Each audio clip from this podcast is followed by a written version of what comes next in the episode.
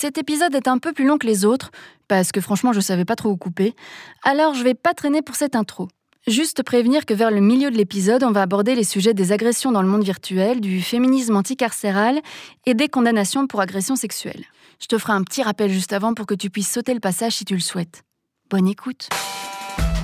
Bienvenue dans Paumé, le podcast des gens qui ne savent plus quoi penser. Femmes, hommes, membres de la communauté LGBTQIA, ou n'importe quelle autre lettre de l'alphabet, si tu voudrais comprendre mais que tu ne sais plus par où commencer, toi et moi, on est sur la même longueur d'onde.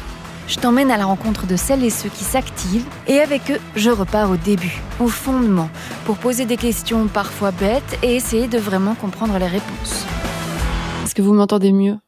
Est-ce que c'est trop? C'est un, un ch'touille trop, je dirais, personnellement. Mais... Stella est à Paris, moi je suis à Liège, et Maïté, qui s'est joint à la conversation pour cet épisode, est à Charleroi.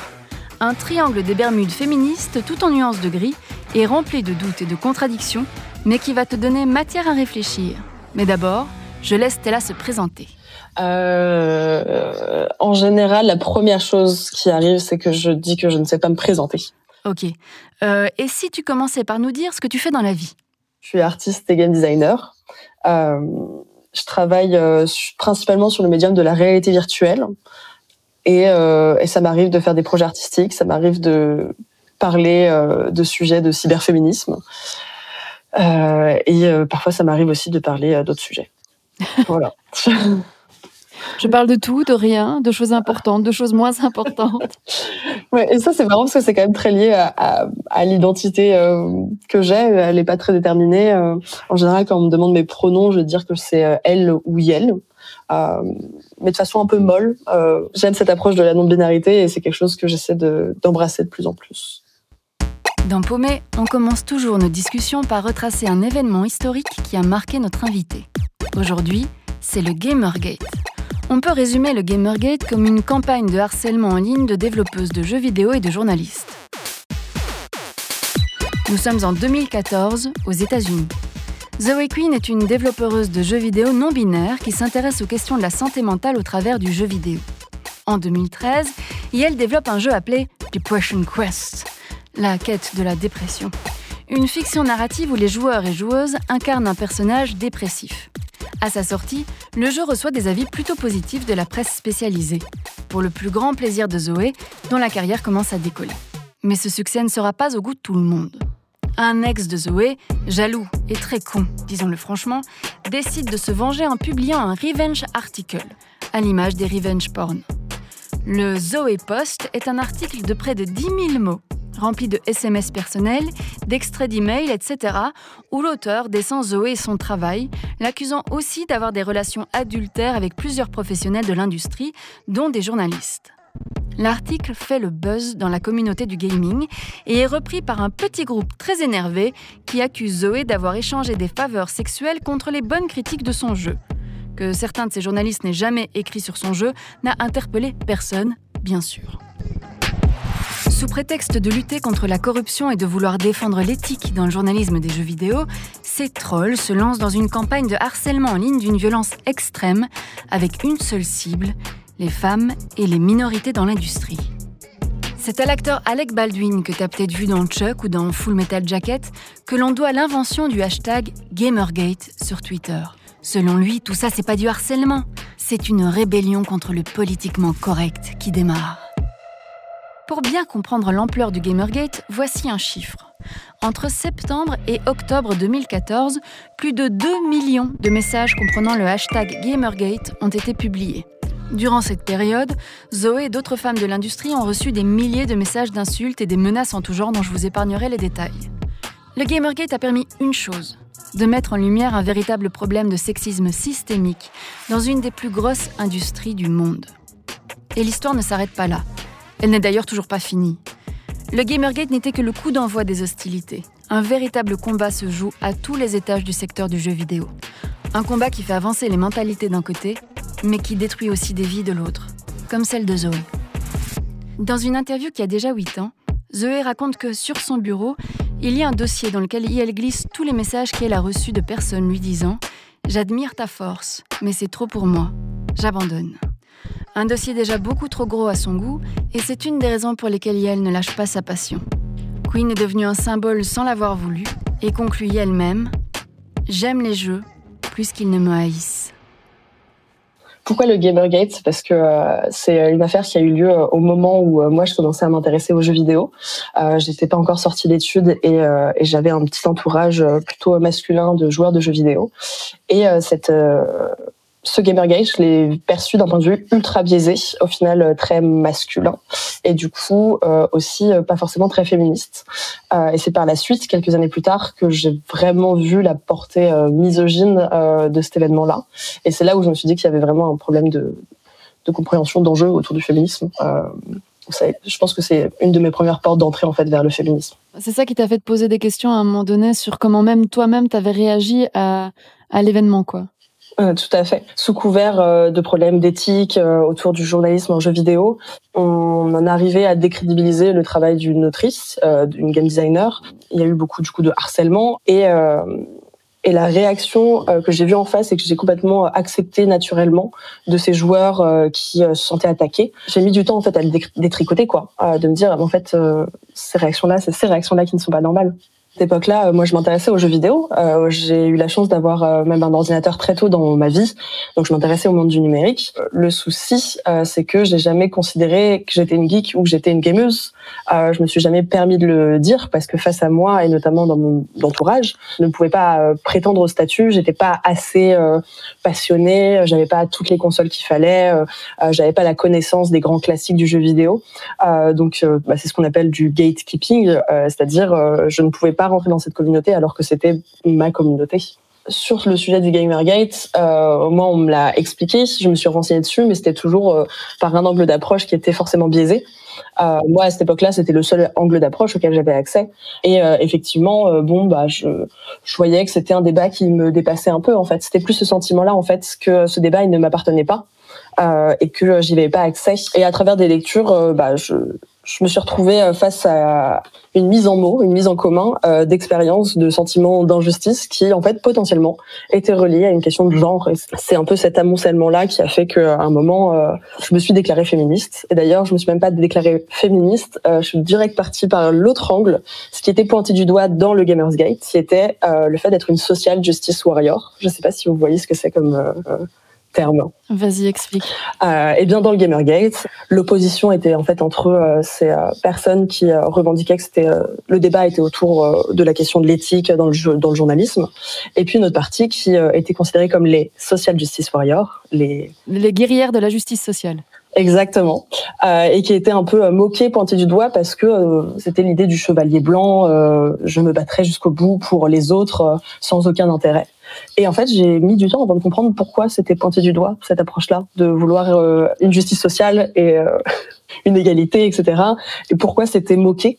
Et en fait, c'est le moment où je me suis rendu compte que c'était moqué par peut-être une forme de misogynie, que j'ai, je me suis emparée de ce terme-là et avant de me dire féministe, je me suis dit que j'étais une social justice warrior. C'était le côté woke avant les woke, quoi. C'est exactement ça. Moi, je préfère social justice warrior, moi, perso. À fond, vas-y, c'est pas récupéré par l'extrême droite, donc ça, c'est déjà bien.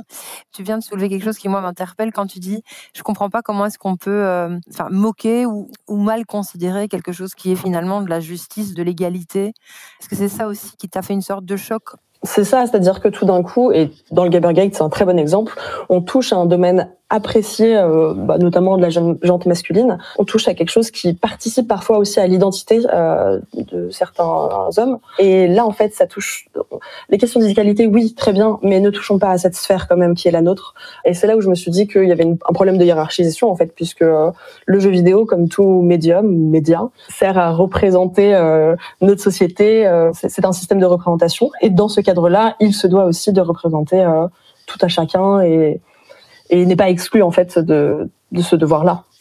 La minute insolite.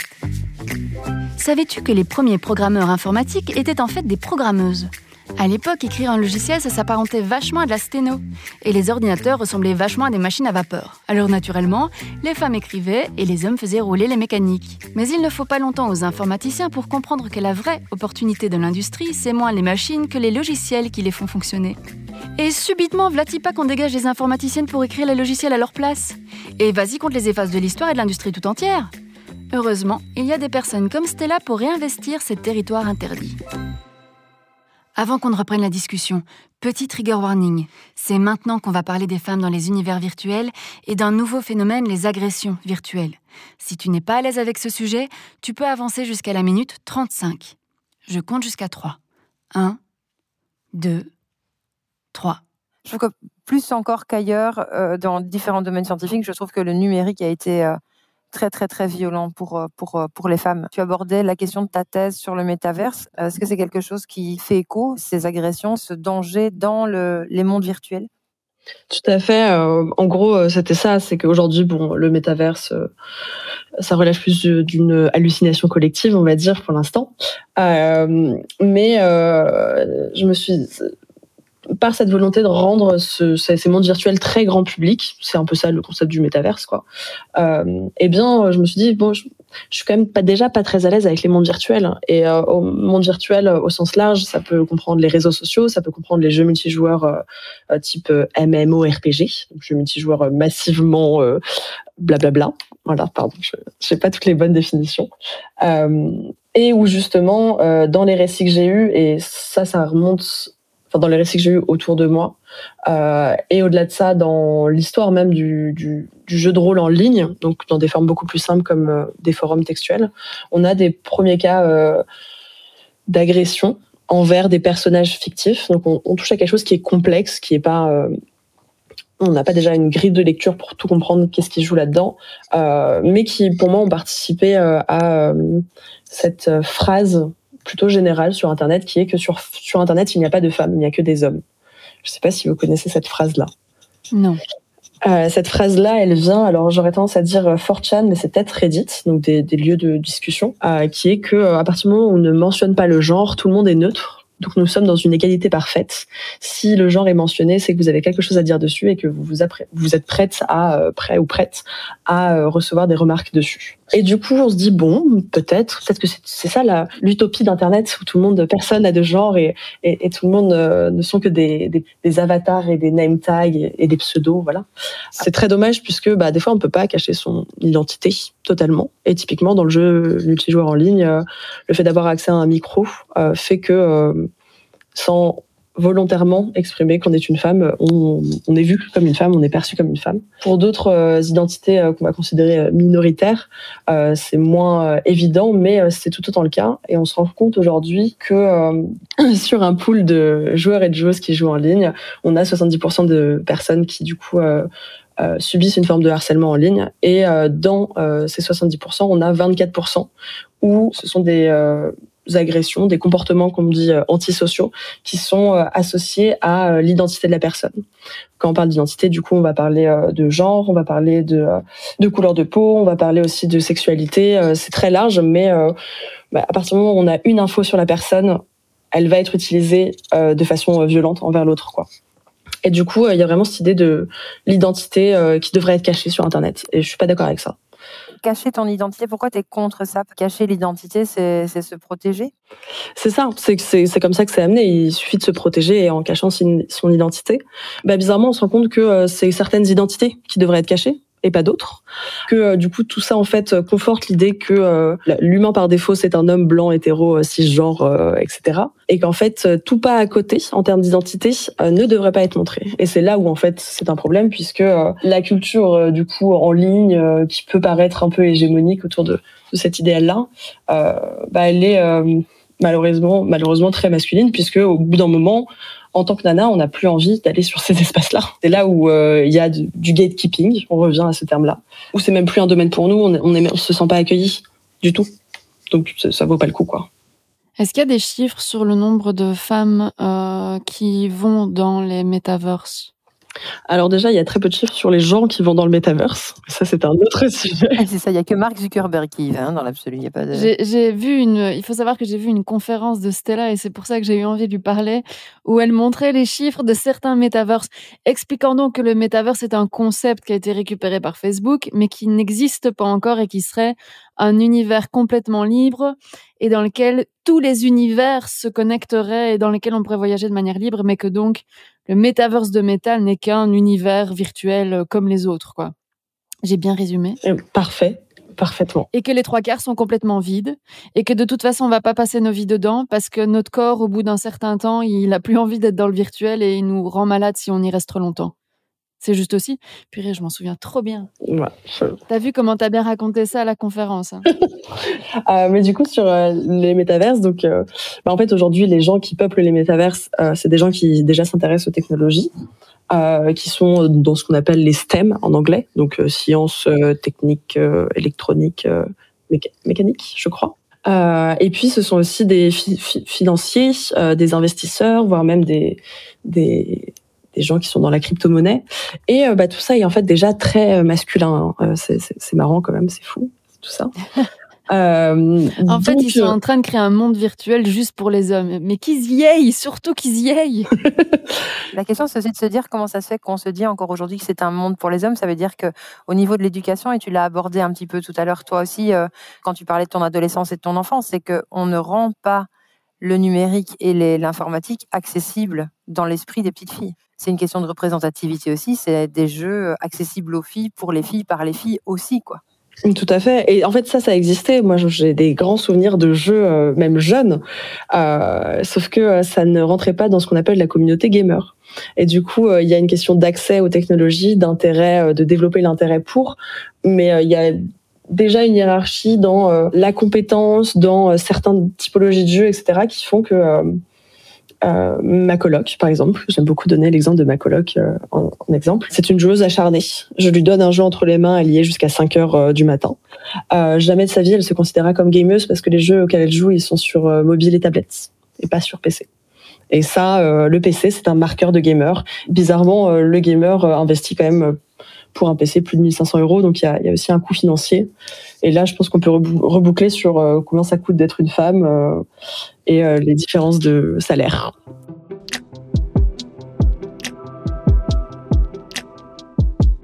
Ma question suivante, c'était de te demander quel courant féministe te ressemble le plus. Mais du coup, c'est quoi le cyberféminisme? Alors, j'ai redécouvert le mot il y a euh, trois semaines déjà, donc euh, je suis pas sûre de faire la bonne définition objective. Moi, ma définition du cyberféminisme, c'est euh, vraiment euh, euh, d'appliquer une vision féminisme vis-à-vis du numérique et d'utiliser en fait ce numérique-là comme une chance, une opportunité de réhorizontaliser les échanges. Typiquement, quand on parle de cyberféminisme, on fait référence à une, une essayiste qui s'appelle Donna Haraway, qui du coup a, théorisé, euh, alors j'ai même plus le bon mot, mais euh, voilà l'idée de pas de l'avatar, mais de, l'existence en ligne comme justement n'étant pas soumise à des questions de genre. Et j'aimais pas trop ça. Euh, on m'a parlé de Donna Haraway la première fois et j'étais pas sûre sûre de sa de sa vision. Et en même temps, euh, le cyberféminisme, c'est aussi un appel à euh, la présence, la représentation, bref, clamer l'existence d'un féminisme dans ces mondes virtuels. Et ça, par contre, ça me parle beaucoup.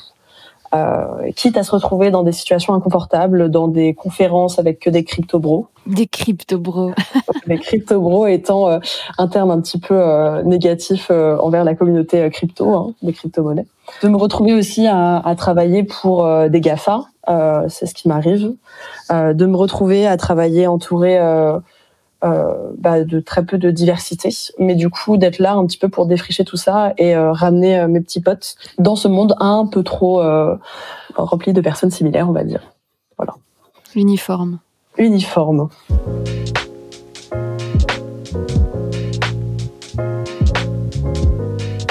Et bah, du coup, je te lance sur la question suivante qui est qu'est-ce qu'on doit comprendre de ton féminisme? Bah, je pense que le premier truc, c'est que c'est vraiment une réflexion évolutive. Je regardais un peu justement les différents courants féministes et je me dis, euh, bah oui, euh, je me suis, je me suis intéressée euh, au féminisme pro-sexe. C'est quelque chose qui m'a beaucoup intéressée. Je me suis intéressée à l'anarcho-féminisme. Euh, je me suis même intéressée au féminisme ma- matérialiste. C'est des notions que je maîtrise pas forcément très bien, mais euh, c'est des choses qui sont qui me sont données à voir et auxquelles euh, je je fais sens vis-à-vis de ma propre expérience. Mais par contre, euh, un truc qui là aujourd'hui euh, en 2023, euh, ce qui m'intéresse, euh, ça va être euh, une réflexion anticarcérale, le féminisme anticarcéral, notamment que Gwenola Ricordo travaille. Le quoi? Le féminisme anticarcéral. Enfin, je comprends les mots séparément, hein, je, voilà, mais euh, mis ensemble. euh, Euh, moi, ce qui m'a beaucoup parlé dans ce que Gwenola Ricordo travaille, c'est cette idée que dans des rapports homme-femme complexe aujourd'hui. c'est très facile pour les femmes de vouloir mettre les hommes en prison pour tous les méfaits, et notamment les crimes, les viols. Et en fait, la réflexion qu'elle a, c'est d'aller au-delà de juste punir, mais c'est surtout de, de transformer, d'accompagner, de, de, réparer en fait cette société qui va mal. Et la réparation, elle ne se fait pas euh, par la prison. Euh, et c'est quelque chose qui me parle beaucoup. Euh, mais je pense qu'il y a une vraie définition qui existe et du coup, euh, je préfère laisser Maïté la donner. Alors le féminisme carcéral, c'est croire que des peines plus longues et plus dures pour chaque agresseur bah, vont finir par amener l'ensemble des femmes vers plus de sécurité. C'est donc l'idée de mettre forcément tous les agresseurs en prison. Mais il existe un autre courant d'idées dans le mouvement féministe, mais pas que, puisqu'on le retrouve aussi dans d'autres mouvements des droits humains, une idée selon laquelle non seulement la prison ne résout rien, et n'est donc pas bonne, ni pour les agresseurs, ni pour les victimes. Ce courant défend l'idée qu'en prison, les agresseurs ne sont pas pris en charge sur leur santé mentale ou pour soigner leur agressivité ou pour les raisons qui les ont poussés à poser de tels actes. On les parque en fait dans une cellule et on les laisse croupir, développant chez certains des sentiments de revanche envers les femmes encore plus forts qu'avant leur incarcération. L'un des autres arguments donnés par les détracteurs et détracteuses du féminisme carcéral, c'est que les prisons sont souvent remplies de personnes pauvres et que les agresseurs fortunés bah, échappent à la prison. Ce courant explique aussi que des études prouvent que les prisons sont plus souvent remplies de personnes non blanches. Pour les féministes transformatrices, c'est le nom du courant, on l'appelle aussi anticarcéral, il y a donc aussi un racisme colonialiste au sein des prisons. Dans un livre qui s'appelle Pour un féminisme décolonial, Françoise Vergès, qui est une chercheuse, explique que le féminisme carcéral n'intègre pas dans sa demande de rétribution le fait que le tribunal, la police et la prison sont elles aussi des institutions racistes. L'une des féministes les plus connues de ce courant, c'est Angela Davis, on connaît bien son nom. Elle est américaine et avec d'autres, elle plaide pour l'abolition de la prison. Elles veulent que nous réfléchissions au processus de criminalisation dans une société capitaliste, patriarcale, sexiste et raciste. Aux États-Unis, des prédateurs comme Harvey Weinstein ont longtemps évité des procès et donc la prison en payant des victimes pour leur silence. Pour les adeptes du féminisme transformateur, le féminisme carcéral risque donc d'être un féminisme bourgeois et blanc, défendant les classes aisées de la société plus que les classes en situation de précarité.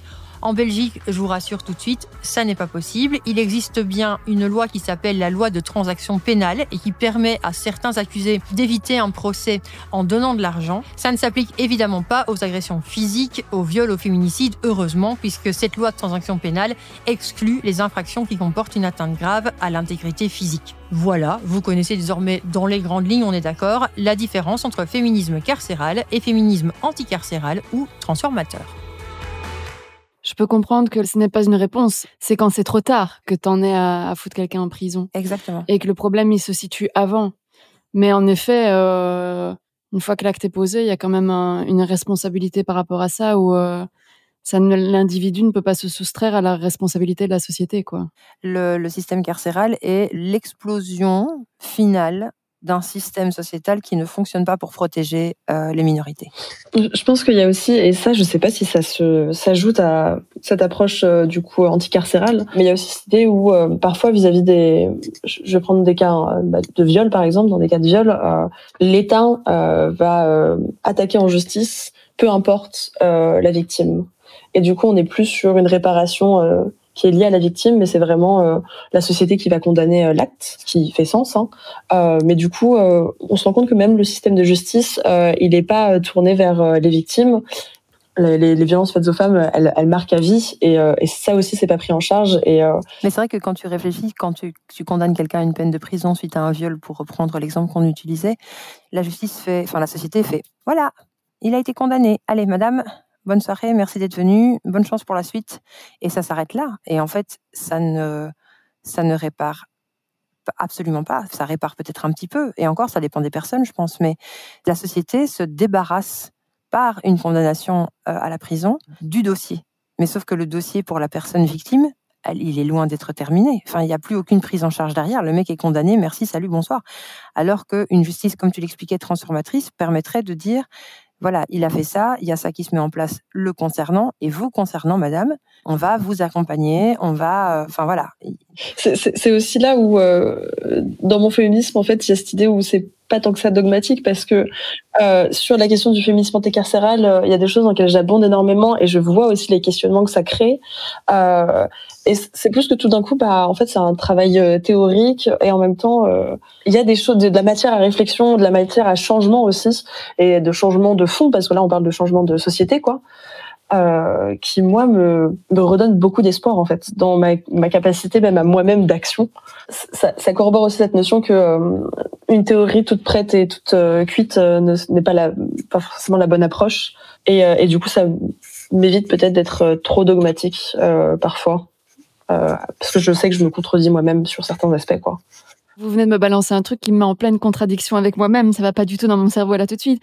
Ou sur le plan macro, bah oui, je suis d'accord les hommes euh, euh, subissent des choses de la société, comme tu l'as bien résumé, Maïté, euh, et donc euh, la société est responsable de ce que de ce qu'elle fait subir aux hommes que du coup les hommes font subir aux femmes. Et puis de l'autre côté, je vais sur le micro et je suis là, ouais, mais non, le type, il a il, a choisi à un moment donné, il a des neurones comme moi, il a pris des décisions comme moi, et et moi je suis le, fruit de cette société, je ne fais pas ça, donc c'est qu'il y a une moyen de ne pas faire ça. Et donc là, il y a mon cerveau qui fait des étincelles, qui est là, ouais, ouais, ok, ok. donc je, je crois que je vais falloir que je dorme dessus quand même.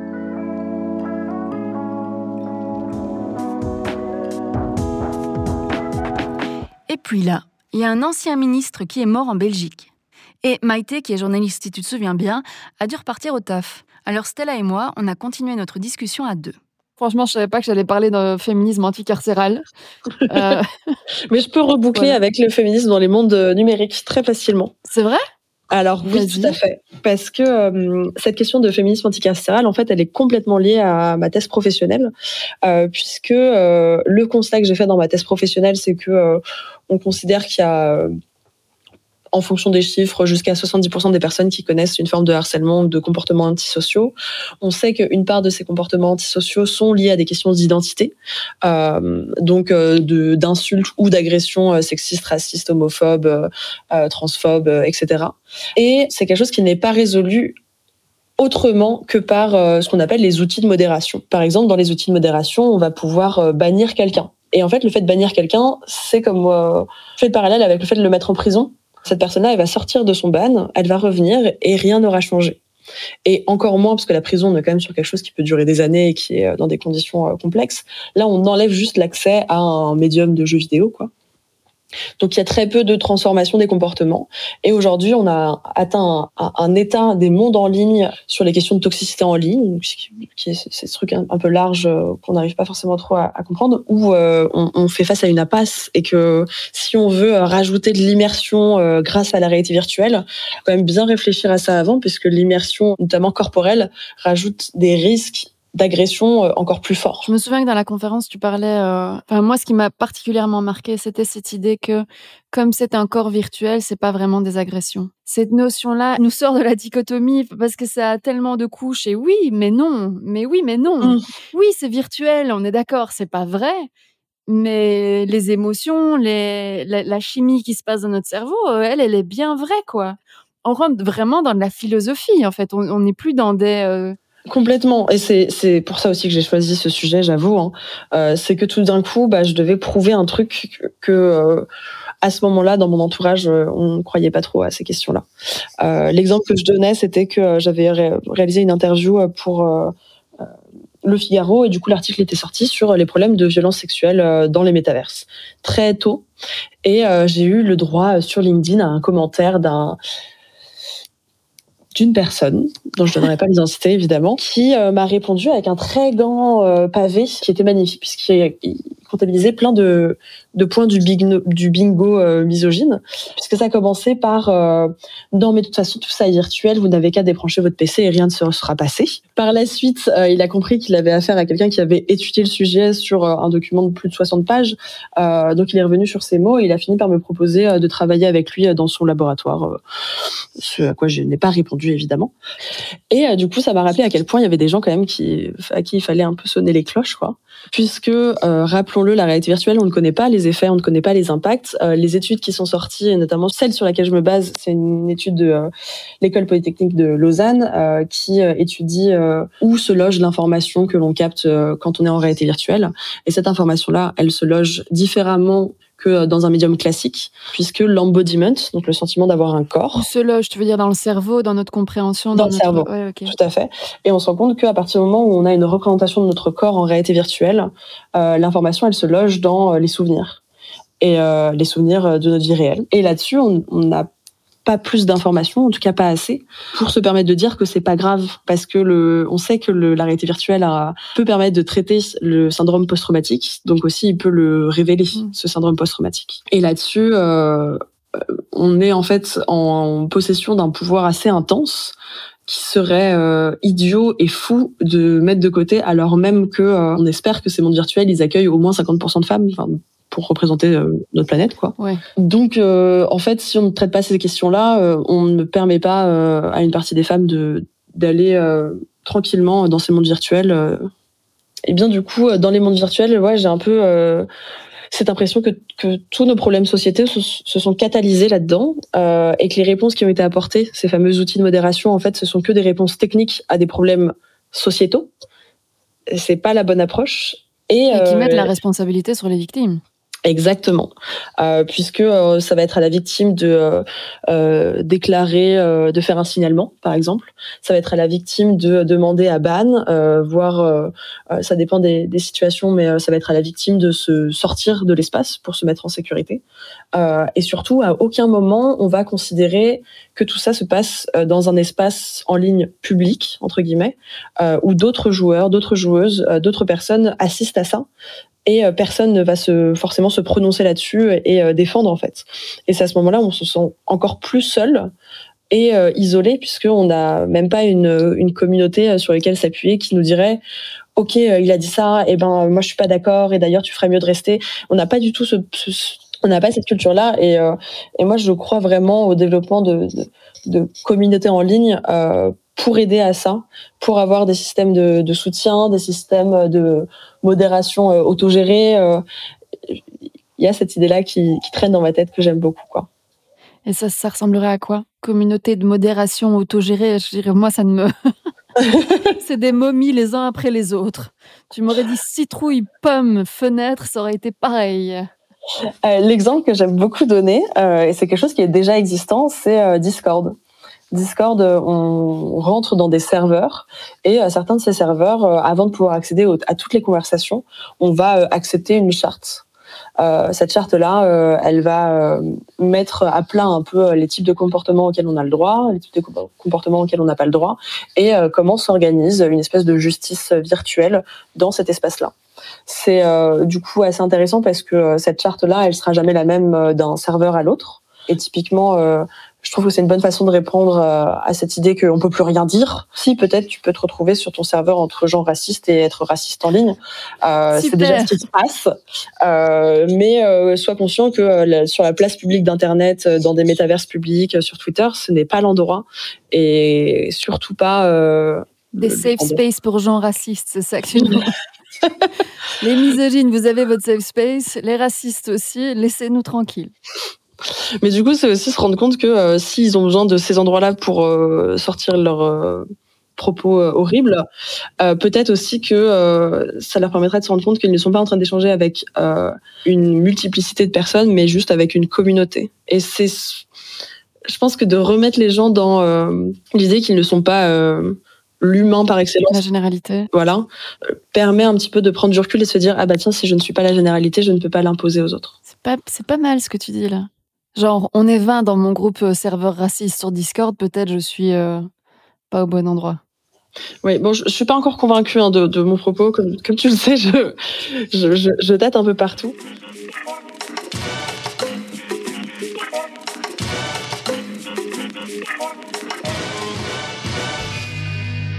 Je partage avec Stella mon expérience des intelligences artificielles, et plus spécifiquement Midjourney et ChatGPT, avec lesquels j'ai un peu joué, pour me rendre compte à quel point elles étaient toutes les deux bourrées de stéréotypes de genre, voire carrément sexistes.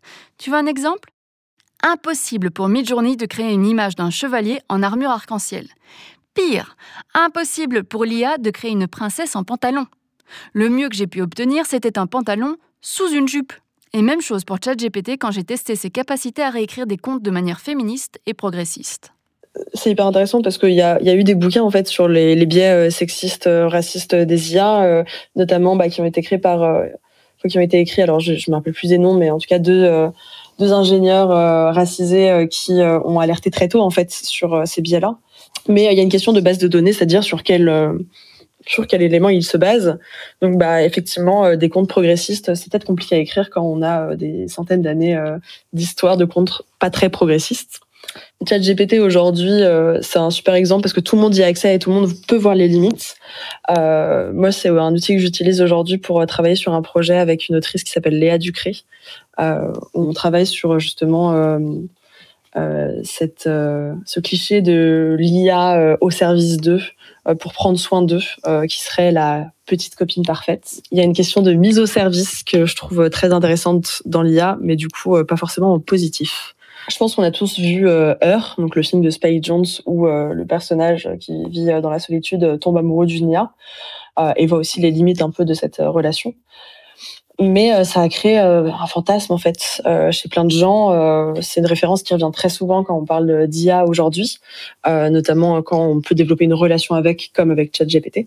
Et il y a un chatbot comme ChatGPT qui a été créé il y a quelques temps qui s'appelle Replica qui est vraiment tourné vers ce côté euh, conversationnel, relationnel, euh, et qui a très rapidement proposé des crédits pour euh, avoir des conversations un peu épicées, comme on dit, donc plutôt à, tendance sexuelle. Et très rapidement, en fait, cette IA qui pouvait être tout et n'importe quoi s'est retrouvée reléguée bah, dans le service émotionnel, le service sexuel, le service intime, qui auparavant était quand même vachement associé à la femme. Euh, et, du coup, euh, ce côté de mise au service et euh, disponibilité, parce que c'est une IA, c'est quelque chose qui me dérange profondément. Alors, il se trouve que c'est un reboot, c'est une IA, donc je devrais peut-être pas avoir de l'empathie pour. Par contre, je trouve que ça, dans les orientations et les premiers tests que les gens font vis-à-vis d'une IA, ça révèle tellement d'eux que je peux pas m'empêcher de me dire que c'est un bon thermomètre. Et du coup, de me dire que typiquement des, personnes comme toi euh, testent et tentent d'écrire des contes progressistes euh, queer, ça me rassure un peu plus. Enfin, je me dis, ok, bon, c'est un peu équilibré quand même. Équilibré, je sais pas. À mon avis, il en avait pas écrit beaucoup avant, mais euh, mais j'ai mis un peu de dose de data, tu vois, disruptive, quoi. C'est ça, mais en fait, je pense qu'il y a vraiment ce truc-là où ce qui m'a le plus intéressé, que ce soit avec DALI 2, qui du coup crée du visuel, ou GPT 3 et 4, c'est vraiment ce que les gens cherchaient à faire. Et j'en ai vu beaucoup qui ont cherché euh, à leur faire dire euh, je t'aime, euh, à avoir des discussions un peu épicées, etc. j'en ai vu moins tenter des choses un peu incroyables et progressistes. Je suis en train de me dire qu'il y a un combat à mener très pratico-pratique pour les, personnes progressistes, pour les personnes féministes, tous les activistes, d'aller justement bourrer d'autres datas ces algorithmes qui se nourrissent de leur interaction avec des êtres humains. Et si on laisse ces, champs-là, en effet, complètement euh, dominés par euh, une tranche de la population spécifique euh, et qui s'intéresse à ce domaine-là, bah ouais, elles sont à l'image d'une portion de la population dans laquelle on est beaucoup à ne pas être représenté du tout. Tout à fait. Je pense qu'il y a cette question des bases de données sur lesquelles euh, quand même GPT se base, qui est euh, cruciale et qui n'est pas que liée aux conversations avec les utilisateurs, mais qui est aussi bah, cette base euh, sur laquelle l'IA a fait du machine learning. En tout cas, c'est comme ça que je le comprends. Hein. Qui celle-là peut être vraiment retravaillée on se rend compte aussi que plus on donne de, nourriture à cette IA, euh, plus on ne la maîtrise pas, plus c'est dangereux et peut-être que c'est le temps de pas aller plus loin. Puisqu'il y a eu cet article récemment de euh, l'arrêt des recherches au niveau de ChatGPT euh, par peur que... par peur de quoi d'ailleurs? Par peur que le monde explose, quoi. Par, par peur qu'elle soit plus intelligente que nous et qu'elle nous dupe. Ce serait quand même très pourri comme, comme film de science-fiction. Hein. bah, c'est surtout, euh, c'est tout d'un coup cette IA veut nous duper. Moi, c'est un qu'elle nous charme et qu'elle nous dupe. C'est euh, pareil, je, le, je, fais un parallèle avec euh, le cliché de la femme fatale manipulatrice qui veut. En, fait, ce que je vois émerger, c'est tu vois, il y a l'écoféminisme qui fait un rapport entre la nature, l'exploitation de la nature et le corps de la femme. Euh, et donc l'exploitation des femmes dans l'histoire et en général. Et j'ai l'impression que es en train de, il est en train d'émerger un féminisme technologique qui ferait un rapport entre ce que tu disais, la mise au service des IA et le corps féminin et le stéréotype et le trope de la femme, et donc un espèce de lien entre euh, le féminisme et les droits de la femme et les droits des IA. Et ça, euh, ça c'est quelque chose quand même.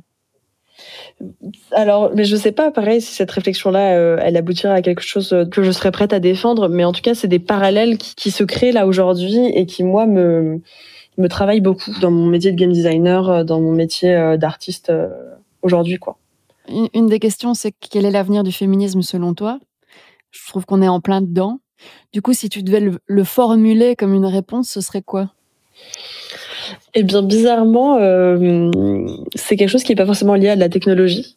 Parce que euh, justement, aujourd'hui, on essaie de trouver dans la technologie des réponses euh, qui, moi, pour moi, sont liées à des problématiques de genre, de rapport homme-femme, etc. Alors qu'aujourd'hui, on a besoin de sentiments de commun, on a besoin de care, du coup, ma réponse, en fait, elle est justement très euh, puisque j'ai l'impression qu'on a perdu, avec le numérique, un, un sens du commun, un sens de la de, de la communauté, de, de, de, dire bonjour à ses voisins et d'aller planter des fleurs, voilà, dans un cliché extrême. Mais mais oui, aujourd'hui, on se, j'ai l'impression que les, les humains, nos, petits humains sur cette planète, ont l'impression qu'il y a des sujets qui sont plus importants euh, que d'autres, alors que euh, et que du coup que ça justifie euh, que la recherche, que la technologie justifie de mettre en second des questions de société. Alors que en fait, si la société ne fonctionne pas, moi je vois pas l'intérêt de, faire toutes ces recherches là, quoi.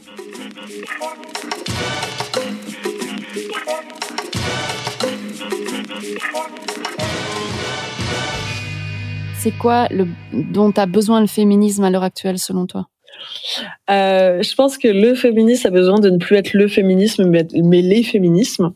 Que euh, la case féministe aujourd'hui, euh, elle, elle enferme et elle ne permet pas la pluralité des discours, etc. Le féminisme, de quoi il a besoin Peut-être, je sais pas. Non, mais moi, ce que j'entends dans, dans, dans, tout ce que tu dis, je trouve que ce qu'il faut absolument retirer de tout ce que tu, de l'énergie que tu dégages par rapport au féminisme et qui traverse tout l'épisode, c'est plutôt le côté, euh... voilà, le genre est un spectre, l'orientation sexuelle est un spectre, euh, le féminisme peut être un spectre. Mm. Euh, qui est plusieurs choses à la fois, qui est complexe et que souvent on arrive avec des définitions du féminisme, on est ceci avec des étiquettes, avec des choses finalement dans lesquelles on se fige pendant un temps et que c'est peut-être le plus gros danger du, féminisme, c'est le moment où on se fige dans quelque chose en fait. Et donc on se fige dans une posture, on se fige dans un courant, on se fige dans une vision du monde et des choses et des autres et de soi-même et que sans doute que ce dont on a besoin c'est euh, savoir pourquoi on se bat sans être sûr de ce qu'on raconte quoi. Mm. Ouais, on essaie des trucs, quoi. Et, et, je pense qu'il y a parfois on a dit que ma mon approche elle était très utopique et, euh, et j'assume complètement. Euh, je pense qu'on a le droit d'avoir de l'espoir, on a le droit d'avoir de, de l'envie de changer les choses et on a le droit de vouloir expérimenter. Euh, et plus qu'on a le droit, euh, c'est peut-être ça qu'il faut faire quoi.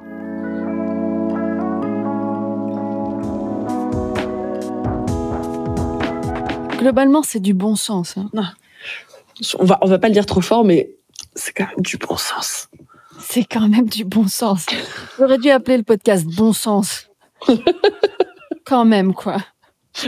C'est aussi euh, un argument qui ne tient pas parce que le bon sens, on, a du mal à le mesurer.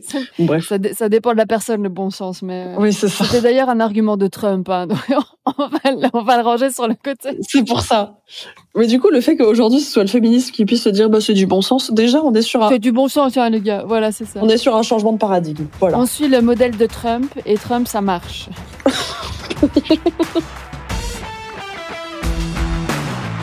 viens d'écouter un épisode de Paumé, un podcast LVDT Studio réalisé avec le soutien de la politique fédérale à l'égalité des genres. À la production, moi et Maïté Warlan. Et au mixage, David Enra. Tu veux en savoir plus sur les sujets qu'on a abordés aujourd'hui?